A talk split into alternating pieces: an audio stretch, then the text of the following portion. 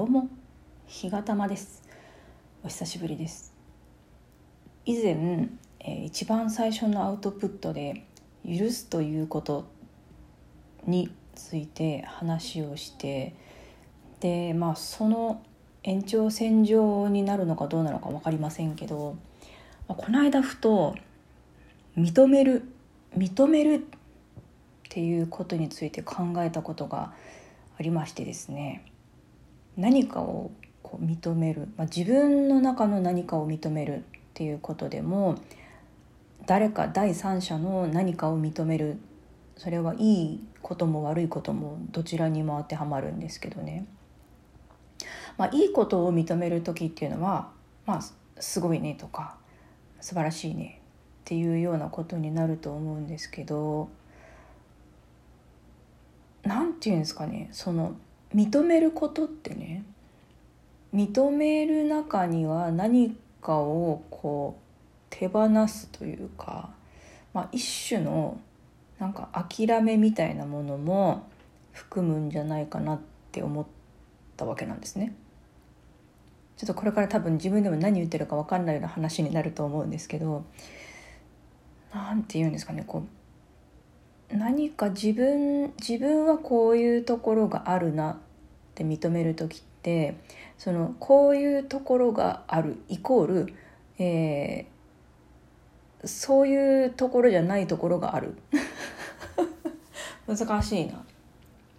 だから認めるっていうのってこうイエスとノーをこう一緒に引き受けるっていうんですかね。なんつったらいいのかな。こう例えば私私は、えー、こういうことはできるけど逆にこういうことはできないなって思ってなんかそういうできない自分って嫌だなっていうふうに思ってしまいがちだったわけなんですけど今まで。でも、まあ、こういうところができないな苦手だなって思うことも含めて、まあ、それを認める自分として認めるっていうんですかね。でも認めることは一種諦めることかもしれないけれども決して開き直ることではない。もうできないからしょうがないよ強いらないもうやだやだとかって言うんじゃなくて自分はこういうところはできないけどでもこういうところができるっていうところを丸ごと認めることによって自分にできることは何なのかっていうのが、まあ、明確になっていったり逆に自分が苦手なことに対しての、えー、必要以上の努力とか、まあ、もちろんそれを克服したい場合は別ですよ。別ですけど自分にとって本当は必要がないことに対してまですごいエネルギーを注いでいたりとかするのであればそれを手放すというかですね。難しいんですよ。自分で考えてても難しいんですけどなんせその認めるっていう作業ってすごく実はこう奥深いものなんじゃないかなってね思ったんですよね。で、まあ、自分自身についてもそうですし、えー、まあ他の人他の周りの人例えば職場の人とか、ね、自分のいろんなコミュニティの人がいると思うんですけどその人のいいところも悪いところもやっぱり人間あると思うんですけど、まあ、そのちょっとこういうところってどうなのかなって思ったとしてもまあそれはその人の一部だなっていうふうに認める。例えばもうめちゃくちゃそうだな。まあなんかもうちょっと自己中心的に仕事を進めるところある人がいたとして、まあ、この人は自己中なところがあるなって認めるっていうことは、まあ、この人はなかなか協力的に協調性を持って仕事がすることができないんだな。っていうことも含めて認めるっていうことになるんだと思うんですよ。でもじゃあその協調性がないからといってこの人はと一緒に仕事はしないっていう風な開き直りになるわけではなくってその人にできるところその人に、えー、任せられることこの人には、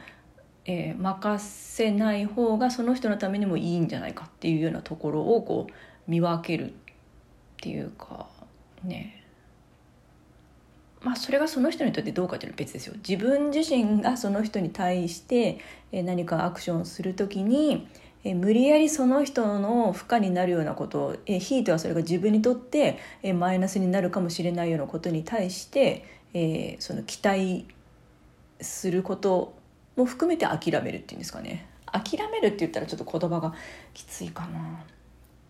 でもだからといって開き直るわけじゃないですよね。そのこの人とはもう付き合わないとかっていうんじゃなくてその人のいいところ、えー、ちょっとどうかなって思うところも含めてその人だっていうふうに認めるっていう感じかな難しいですね自分で話してても認めるってすごく難しいなって思うんですけどでもなんかふとねこの間そんなことをね考えたわけなんですよ。で多分なんでこんなこと考えてるかっていうと今自分自身がすごくその、まあ、去年ぐらいから始まっているんですけど自分の中のこう何て言うんですか自分の中のなんかこう何かがこう大きく変わり始めていて今までなんかがむしゃらになんかもうただひたすらにこう前向いて走り続けてきてたんですけどなんか一旦速度緩めてちょっとこう歩いてみるとか一旦立ち止まるとか、まあ、ちょっと後ろ振り返ってみるとかっていうようなことが、まあ、ちょっとずつこう自分の中に起きてきているっていうんですかね。でまあそうすることによって今まで見てた風景とはちょっと違う風景がふと見えてきたりとか今まで走っていた道の横にもう一つ道が実はあってそっちの道も魅力的な道であるっていうことになんとなく気づいたりとかなんか今まではこうひたすら前向いてこう突っ走ることで周りをこうあえて見ないようにしていたところもあるのかなって思いましてですね、まあ、今までの自分はそうだったっていうことをまあ認めるっていうんですか。今までいろんなことをないがしろにしてきたりおざなりにしたり、えー、してきてしまっていた自分も含めてそういうところもあるよね。だからといって開き直ってそうなんですよ。私そうなんですよ。もうしょうがないんですよ。じゃなくて、まあ、そういうとこもあるんでじゃあこれからはどうするっていうようななんていうんですかねこう切り替えっていうんですかターニングポイントっていうんですかね。まあ、そこまで大げさなことじゃないのかもしれないですよ。日々の認めるっていう作業は。でもなんとなく今の自分にとってのその自分の在り方自分の立ち位置、えー、を一回考えてそれを認めるっていう作業は結構大きいことなんじゃないかなっていう気がしております。もしかしたらそのまあ、このね拙い話を聞いてくださっている方の中には同じようになんとなくこう生活の中のターニングポイントとか人生の中のターニングポイントとか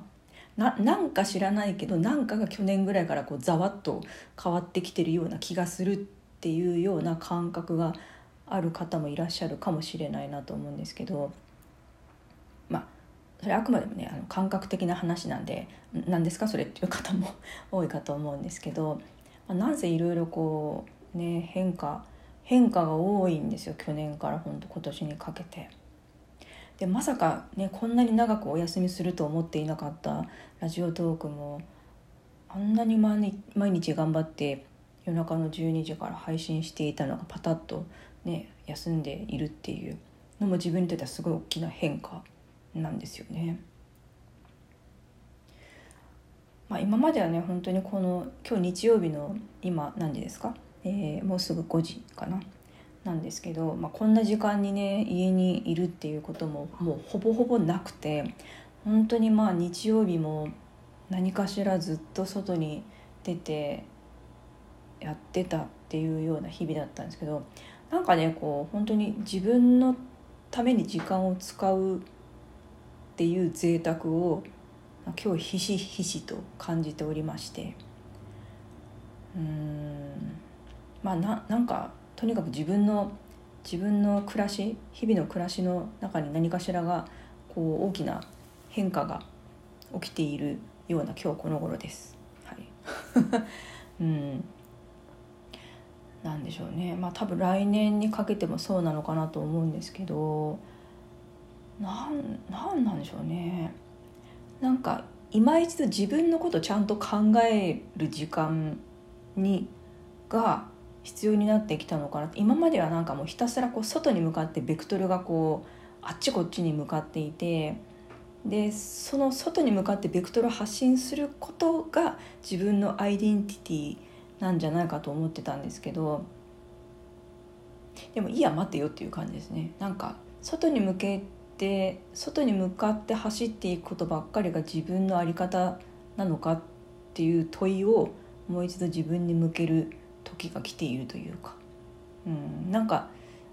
外のいろんなものを大事にするのも大事だけど自分の身の回りとか自分の近しい人とかまあなんでしょうね、まあ、家族も含めて身の回りの自分の縁がある人大切な人を大切にまずするっていうところからあの見直す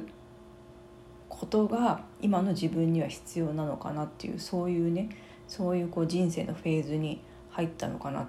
ていう気がしている今日この頃です。はい、なので、